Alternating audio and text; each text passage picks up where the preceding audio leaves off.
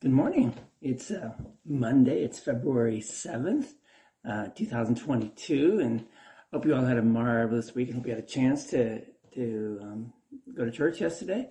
Uh, join us uh, here at Trinity or, or maybe online, or, or maybe you, you went to church that you go to on a regular basis too. And I, I, hope that was that. I hope you had a marvelous uh, time if you heard um, the message of the gospel of Jesus Christ. So today, we want to look at the gospel, Luke chapter 6, verses 17 26, which is scheduled for this coming Sunday. Um, it deals with discipleship, and, and the, the question is, uh, what's the priority of your life? So let's let's read our text together. If you have your Bibles with you, open them up to to, to Luke uh, chapter six, um, verses uh, seventeen to twenty six. We'll read together. I'm reading from the ESV version this morning. Verse 17. And he came down with them and stood on a level place from a great crowd of his disciples and, and a great multitude of people from all Judea and Jerusalem and the seacoast of Tyre and Sidon, who came to hear him and to be healed of their diseases. And, and those who were troubled with unclean spirits were cured, and all the crowd sought to touch him, for power came out from him and he healed them, healed them all.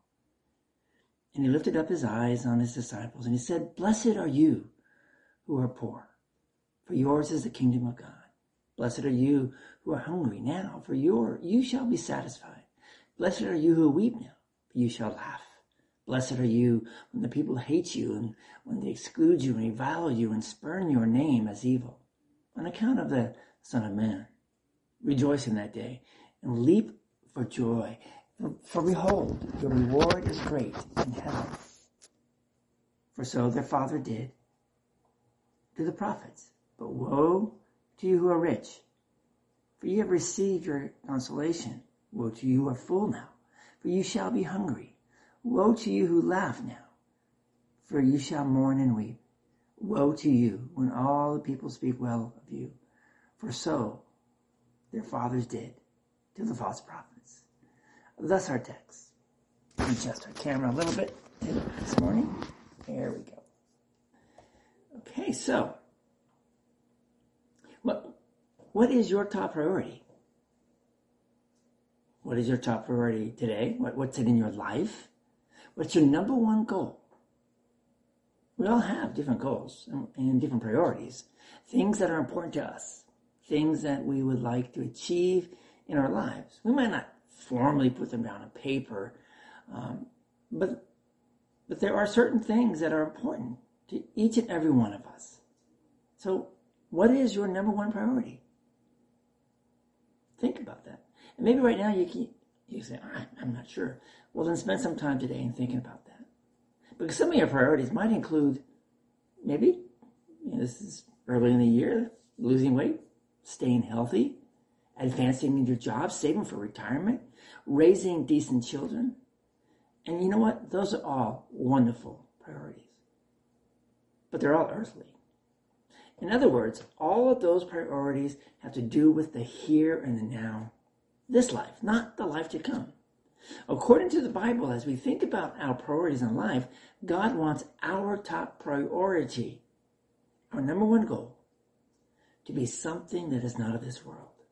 That number one priority is to be something higher than staying healthy. It is supposed to be deeper than saving for retirement. It's supposed to be more spiritual than just raising kids that are successful and stable in life. Those are all good things.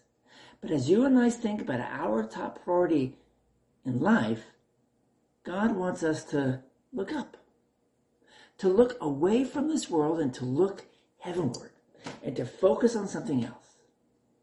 This week, we're going to talk about what that something else is, that top priority, and how it affects the way that you and I look at things that happen in our lives. Let's pray. Gracious Heavenly Father, as we, we begin another week, and as we head off to, to work or, or to visit people or to school or to run or to the gym, help us, guide us toward a top priority that makes us look up, upwards towards you. A top priority that deals with your goals for us, for our purpose in our life. We pray that you bless all of us with that goal. In Jesus' name, amen. Thanks for being with us today. Take some time as you, maybe before you head out to work or school or where it is you might be going today, and just think about what your top priority right now is. And if indeed it is a worldly um, goal, uh, priority, uh, those are good. Those are usually good. But ought not be maybe your top priority. God says, look at him. So give some pondering thoughts to that. Go in peace, serve the Lord. Have a marvelous day. Let the light of, light of God, the light of Christ shine brightly through you. Because there's somebody's out there who's sitting in darkness. They need the light. We'll see you all tomorrow. God bless.